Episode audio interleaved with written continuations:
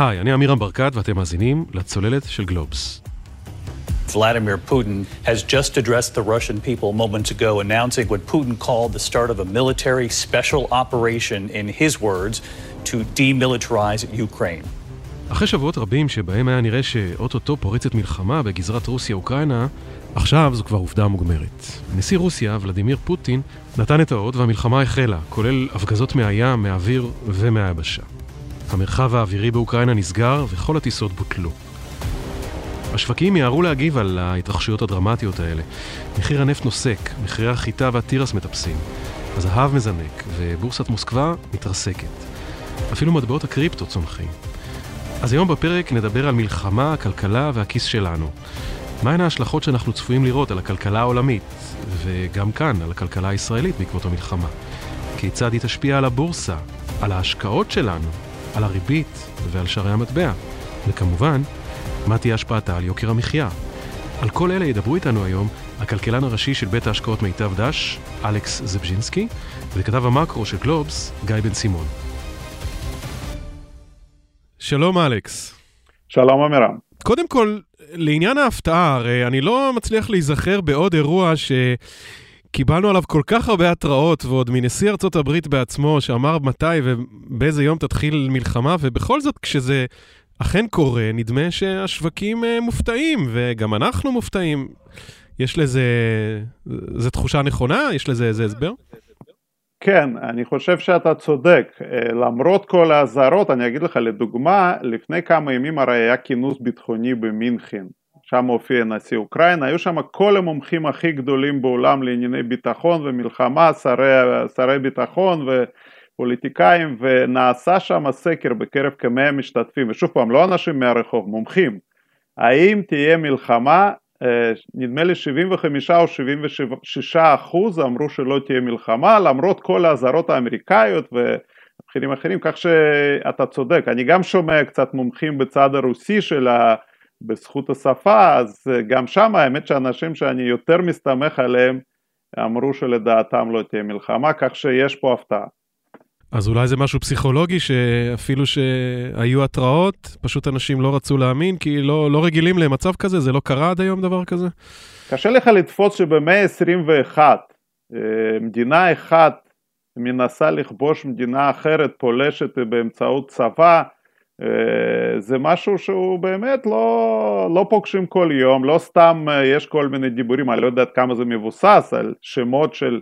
מלחמת העולם השלישית, מלחמה באירופה אחרי מלחמת העולם השנייה, זאת אומרת כל מיני שמות שהן אולי לא מדויקות מבחינה היסטורית ולא באמת משקפות מציאות, אבל אין ספק שזה אירוע שאתה עוד לא ראינו כזה דבר בהיקפים כאלה, במקומות האלה. אז אם אנחנו מסתכלים על השווקים, אתה מכיר אותה מצוין, יש גם אפשרות לאיזה תגובת יתר, זאת אומרת, ממצב של יחסית שעננות, עכשיו למצב של פאניקה מוגזמת? כן, השווקים כמובן הגיבו במהלך כל האירוע הזה, אנחנו ראינו ירידות, וההסבר העיקרי לירידות היה באמת אותו מתח וציפייה, איך הדברים התפתחו. אתה אומר במהלך כל האירוע, אתה מתכוון מאז שהתחילה המתיחות, לא מהבוקר. כן, בשבועות האחרונים, כן, לא מהבוקר, כמובן הבוקר זה כבר עובדה, זאת עובדה, אבל השווקים הגיבו, כל יום כמעט ראינו ירידות, מדי פעם שמענו איזושהי ידיעה, אולי יש פגישה, אולי יש פתרון דיפלומטי, ואז היה איזה מין תיקון קטן, אבל זה לא תפס שווקים לגמרי בהפתעה, זה לא שלא ידענו, ועדיין לשווקים באופן כללי כן יש נטייה להגזים. אם אנחנו לומדים אירועים היסטוריים מהעבר, כל מיני אירועים מהסוג הזה, ביטחוניים או אירועים כמו מגיפה לדוגמה, משהו שאתה, זה לא אירוע כלכלי שאתה יכול לעשות חישובים ולהגיד הנזק הוא בערך X או Y. השווקים נוטים להגזים. אנחנו מכירים את זה כי בדרך כלל הירידות הן חדות מאוד בהתחלה, ואז ככל שהאבק שוקע, ומתברר מה הממדים האמיתיים, מה הנזק הכלכלי, בסוף המשקיעים מתעניינים בהם נזק כלכלי, לא בדברים האחרים, איך זה משפיע על כלכלה ועל החברות, אז בדרך כלל מגלים שהנזק הוא לא כזה כבד. אגב, ישראל זו דוגמה מצוינת, כן, אנחנו עברנו פה לא מעט מלחמות, וראינו איך השווקים מגיבים בהתחלה, ולאט לאט אנחנו רואים שעם כל מבצע התגובה ההתחלתית הזאת היא יותר ויותר קטנה, כי אנשים למדו שזה בדרך כלל מוגזם, ובדרך כלל הנזק הוא לא כמו שחוששים בהתחלה. יכול להיות שהפאניקה הזאת נובעת מתחושה שהפעם זה משהו שונה, ואנחנו לא יודעים איך להתמודד עם זה, והשאלה היא, האם אנחנו נמצאים בתחילתו של השלב הזה, שבהסלמה, שבסכסוך, האם אנחנו יכולים להשוות את המצב הנוכחי למה שהיה למשל ב-2014 בקרים, בכיבוש האי קרים, או חצי האי קרים, אולי גם תספר לנו קצת מה היה אז, כדי שנדע אולי למה לצפות, והאם זה באמת מקרה רלוונטי או לא לדעתך? היו כמה מקרים שאפשר להשוות, לדוגמה מה שאתה אמרת, הכיבוש של חצי קרים, או מלחמה בגיאורגיה ב-2008, שגם כוחות רוסים פלשו לאזור אבחזיה שם, והייתה מלחמה אמיתית של כמה ימים.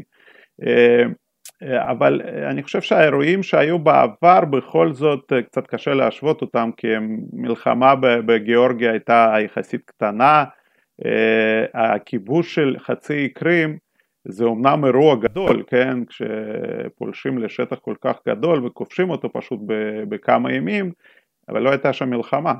הכוחות האוקראינים התקפלו, ברחו, עברו אפילו לצד הרוסי, לא היו שם כמעט יריות, האוכלוסייה תמכה מאוד, לפחות לפי הסקרים שהרוסים עשו, אבל סביר להניח שזה לא רחוק מהאמת, היא תמכה בכיבוש הזה, כך שזה עשה רעש, אבל בסוף שאתה עושה חשבון כמה זה משפיע באמת על השווקים, על הכלכלה, אז זה השפיע על כלכלת רוסיה, אין ספק, אבל כלכלת רוסיה בפרספקטיבה עולמית היא לא כל כך גדולה ומשפיעה, כך שמה שנקרא עוברים על זה ולא מתעכבים על זה. הפעם אנחנו במלחמה הרבה יותר נרחבת, כנראה ממה שאנחנו רואים, כנראה שזה לא יעבור בלי התנגדות, ככה אנחנו שומעים לפחות מצד האוקראיני, אפשר לדעת, כנראה שעדיין זה לא כוחות מה שנקרא, מה שאומרים אצלנו,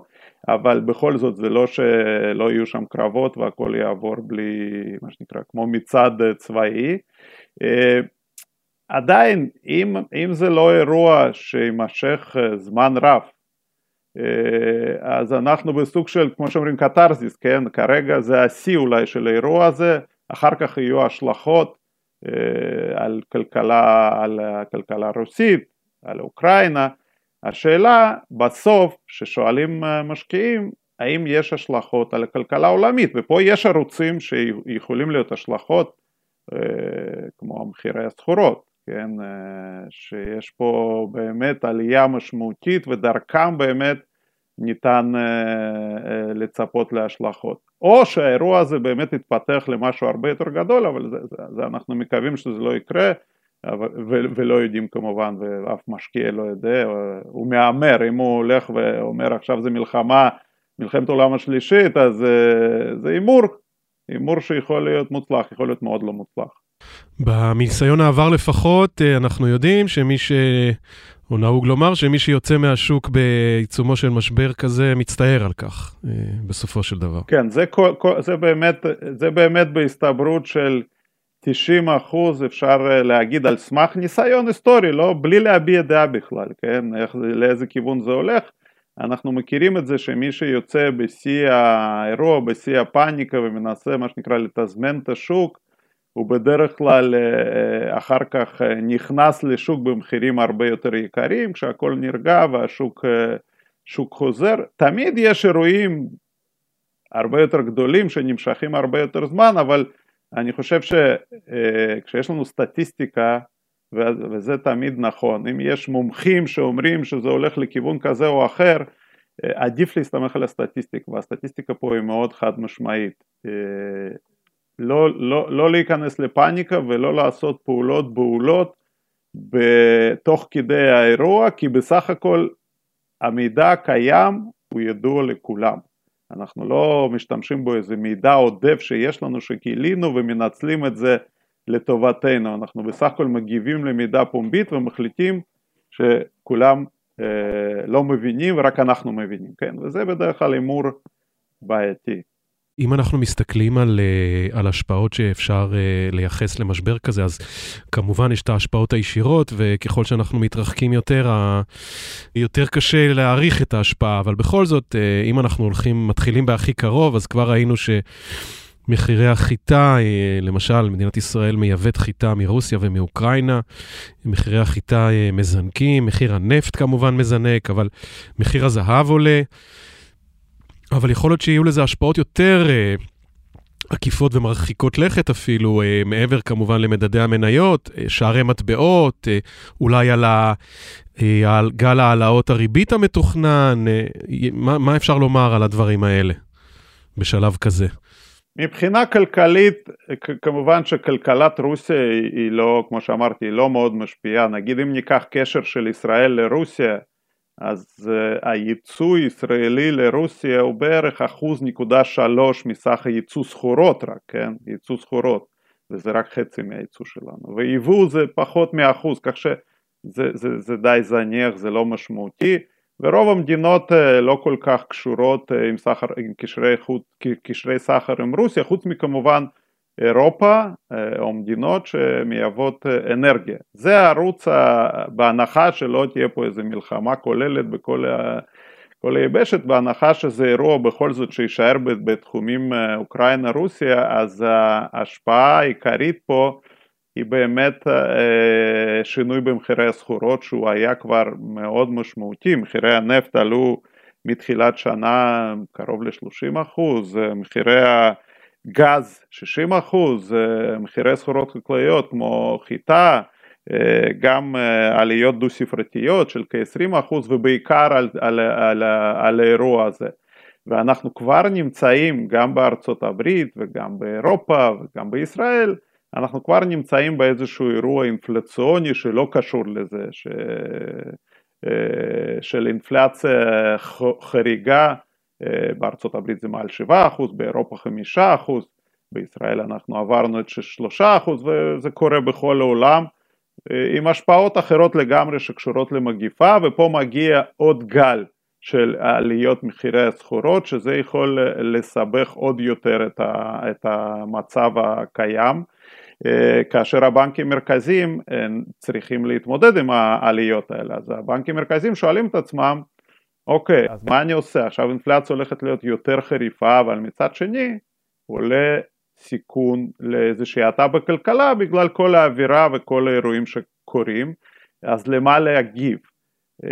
הניסיון העבר, במיוחד, אם מסתכלים נגיד על שנות ה-70 בארצות הברית, שהיו עליות חדות במחירי הנפט, אגב גם נסיבות מלחמה, אנחנו זוכרים שקשורות אלינו, לישראל, הבנקים המרכזיים שאמרו בוא נבליג על זה, זה, זה, זה משהו שהוא חד פעמי, עלייה במחירי הסחורות, זאת לא אינפלציה, בסוף קיבלו אינפלציה הרבה יותר גבוהה. הבנקים המרכזיים שלא עברו על סדר היום וכן הגיבו בעלו ריבית, אינפלציה באותן מדינות הייתה יותר נמוכה, ואני חושב שהיום בנקים מרכזיים לא ילכו וימתנו קצב עלאות ריבית, בגלל שיש פה איזשהו אירוע חיצוני, ולא כלכלי כל כך, ואם מעלים ריבית אז זה פוגע בכלכלה, סיכון האינפלציה היום, אני חושב שמספיק גבוה, מספיק רציני, כדי להגיב, ולכן הייתי כן מצפה אפילו לאיזושהי הצעה בעליית ריבית, ולא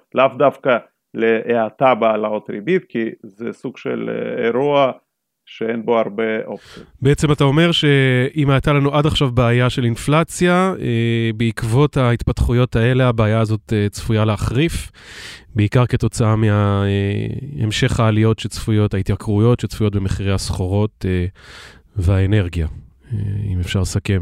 כן, אם אנחנו מדברים על סיכון כלכלי גדול, כרגע, הכי גדול שיכול להתרחש, להתפתח מהאירוע הזה, זה באמת אינפלציה, זה לא רק האטה, שזה יכול להיות שלא יקרה, כן? כמו שאמרתי, ואירוע מוגבל בין שתי המדינות האלה. אינפלציה זה בהחלט סיכון מאוד גדול, שקיים פה, ולכן גם המשקיעים צריכים לקחת את זה בחשבון. וכרגע אתה אומר, האפשרות של איזושהי תגובת שרשרת, של אירועים נוספים, מדברים על המתיחות בין סין לטיוואן, אולי בין רוסיה למדינות נוספות, זה משהו שכרגע התרחיש האימים הזה מתומחר בשווקים?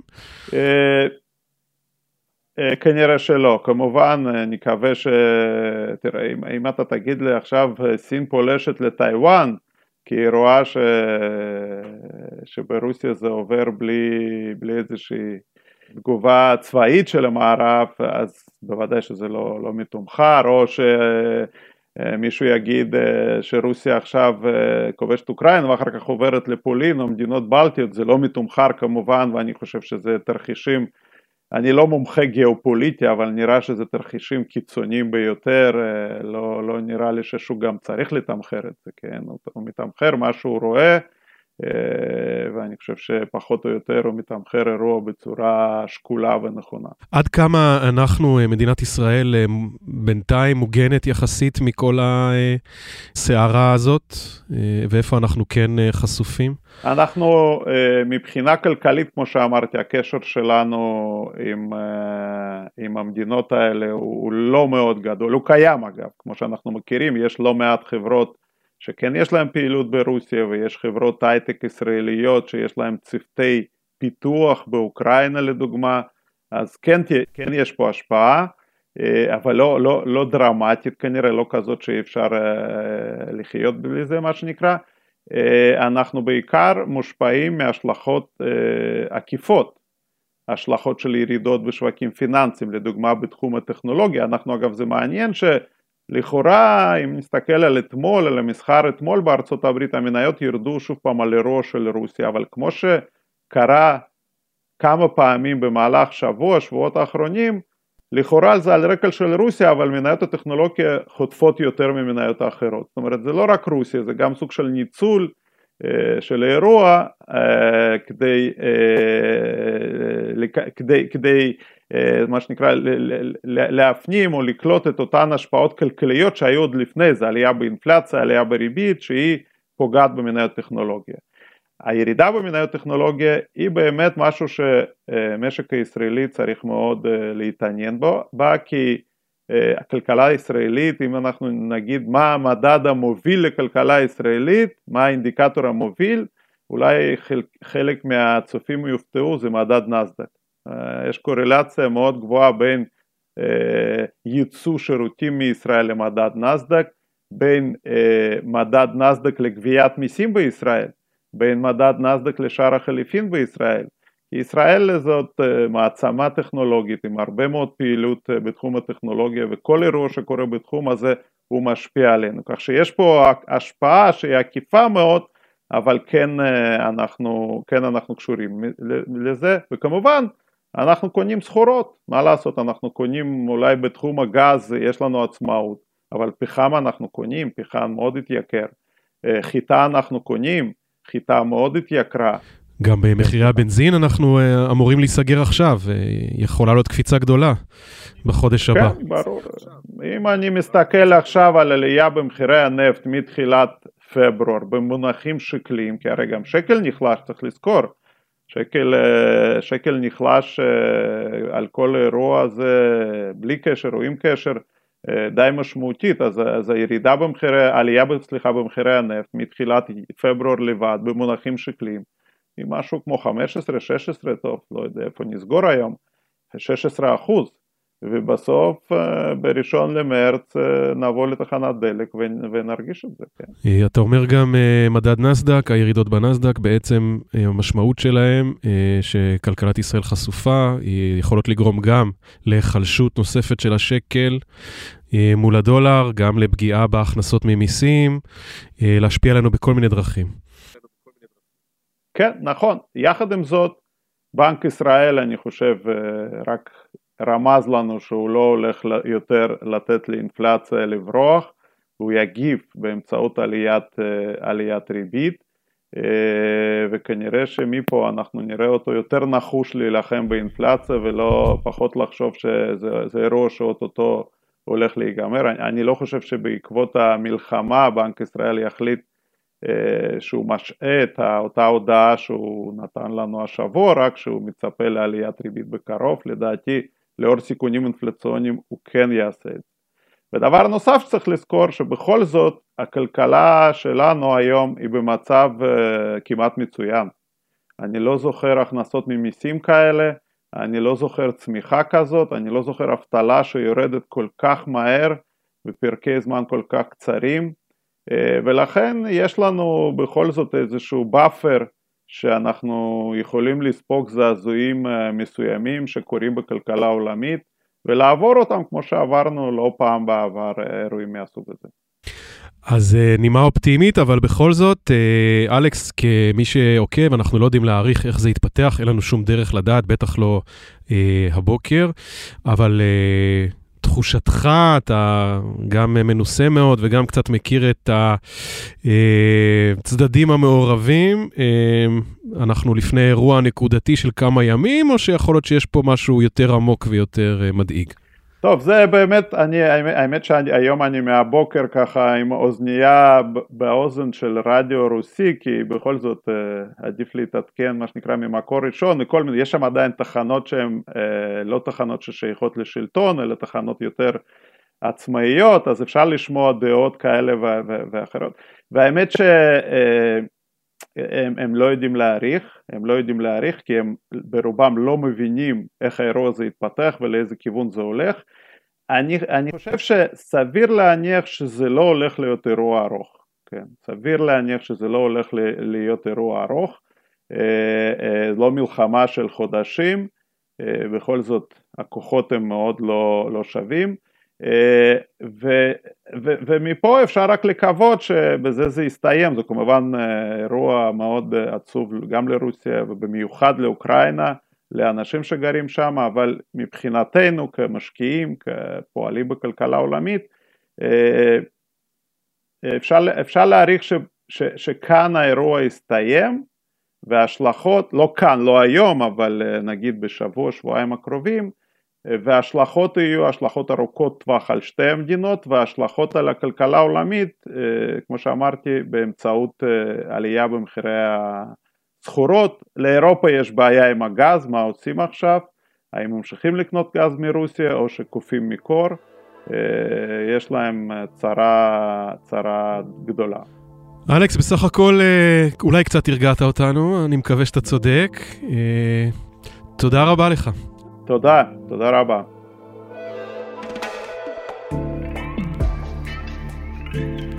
שלום גיא. שלום. אז אנחנו רק בראשיתו של השלב הנוכחי בהסלמה של הסכסוך הזה בין רוסיה ואוקראינה, אבל שלב מאוד קריטי, כי בעצם מתחילה פה מלחמה בהיקף נרחב, מלחמה כוללת בין רוסיה לאוקראינה, ותמיד מעניין לראות איך השווקים מגיבים, מה הנכסים שכולם רצים אליהם באירוע כזה, אז מה אפשר לומר על זה? טוב, אז אפשר לומר שבמקרה כזה של מלחמה, כל המשקיעים רצים לחופי מבטחים, בראשם אולי הדולר האמריקאי, שכרגע אנחנו רואים בשוק המקומי, שהוא מתבטא בחלשות חדש של השקל, אז הדולר קופץ ביותר 100%, הוא קפץ אפילו 1.5% מול השקל, כבר אפשר לומר שהמשבר עושה את העבודה בבנק ישראל, אבל סביר להניח שזה לא יימשך לאורך זמן, תלוי בהמשך בהתפתחויות. מעבר לכך אנחנו רואים את המחיר של הזהב קופץ, כבר לשיא של שנה, הוא כבר מעל $1,900, הרבה זמן לא ראינו את זה. אם פעם אגב חשבו שהביטקוין הוא יחליף את הזהב ויהיה הזהב הדיגיטלי, אז אנחנו רואים הבוקר דווקא שהביטקוין מתרסק. אפשר לומר שאולי בגלל הקורלציה לשוקי המניות שנרשמה באחרונה, אם חשבו שהביטקוין יהווה איזושהי אלטרנטיבה, אז אנחנו רואים שבעצם הוא מתנהג כמו שוק המניות האמריקאי, ואם נחזור רגע למתח, אז פה אנחנו רואים שבשוק המניות האמריקאי צפויות להיות ירידות, אמנם לא כמו רוסיה, שהתרסקה ב-50% הבוקר, פתיחת המסחר, והופעל שם כמובן המסחר הופסק, אבל כל הירידות שבשווקים מעבר לים, הם צפויים גם להשפיע על שוק המתח המקומי. בוא באמת תסביר לנו קצת מעבר, איך זה בדיוק משפיע עלינו, אבל לפני זה, אתה בעצם, מה שאתה אומר, זה משהו מאוד מעניין. לא רק שנראה שהגיאופוליטיקה חזרה ל-70 שנה אחורה, כמו שאמרת, לא מזמן, אלא גם המשקיעים חזרו להתנהג לפי אותם כללים שהיו רלוונטיים אולי במאה ה-20, של לרוץ לקנות זהב ודולרים. שזה מדהים, כי אם מתחילת השנה נרשמו קצת דרמות בשווקים, עם ירידות במדדים המובילים, לא ראינו את הזהב מגיב ככה. אז דווקא למקרה כזה של מלחמה בין מדינות, אז כן, ראינו את הזהב מגיב פה שכולם הכירו. אז יש פה משוואה מאוד מעניינת, שמעניין איך היא תימשך בין העולם החדש שחשב שהביטקוין מהווה איזושהי חלופה, אבל כמובן שאנחנו יודעים שיש הרבה, הוא משמש הרבה גורמים עוינים, אז כנראה שעכשיו זה דווקא טוב לבנקים המרכזיים, שבעצם רואים שאין כל כך מאחורי הדבר הזה. בוא נדבר באמת על מדד הנסדק. אמר קודם אלכס שהאינדיקטור הכי משמעותי מבחינת מצבה של כלכלת ישראל זה מדד הנסדק. אולי תיתן לנו קצת פרשנות לזה, כדי שנבין בדיוק איך הוא משפיע עלינו. טוב, אז מדד הנסדק הוא מדד הטכנולוגיה האמריקאי, כולל לא מעט חברות גם ישראליות. בשנה האחרונה, למעשה מהקורונה, ראינו קורלציה מאוד מעניינת בין העלייה במדד הנסדק לבין התחזקות השקל.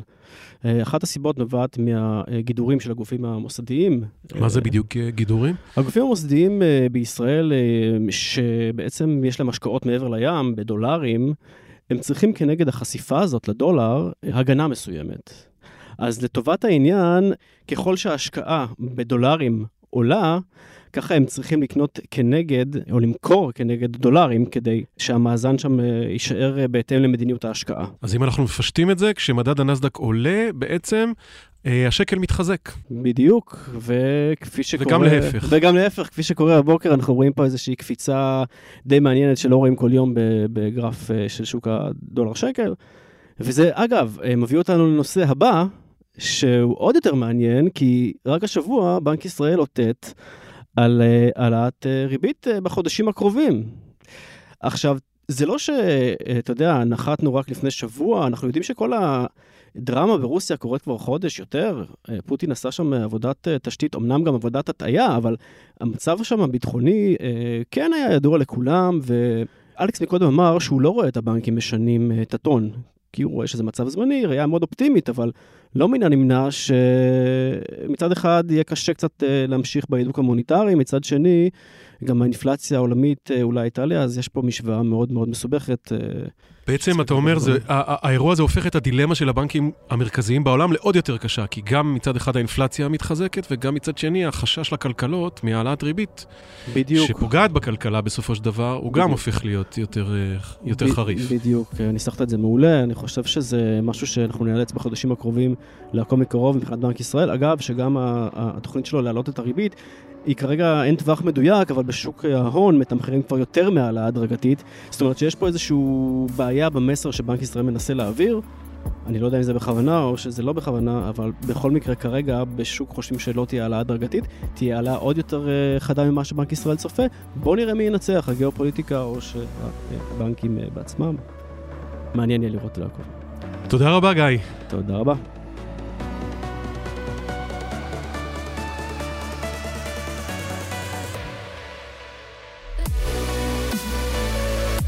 עד כאן עוד פרק של הצוללת. אתם יכולים למצוא אותנו באתר גלובס, בספוטיפיי או בכל אפליקציית פודקאסטים. ונשמח אם תדרגו אותנו שם גבוה. ואתם מוזמנים לשלוח את הפרק לחברה או חבר שרוצים להבין מהן ההשלכות הכלכליות של מלחמת רוסיה-אוקראינה. ועוד על מאזן האימה הכלכלי באוקראינה, תוכלו להאזין בפרק שנמצא ממש קרוב לפרק הזה בפיד שלכם, בהגשת אורי פסובסקי. הקטע ששמעתם בפתיח הוא מחדשות ABC.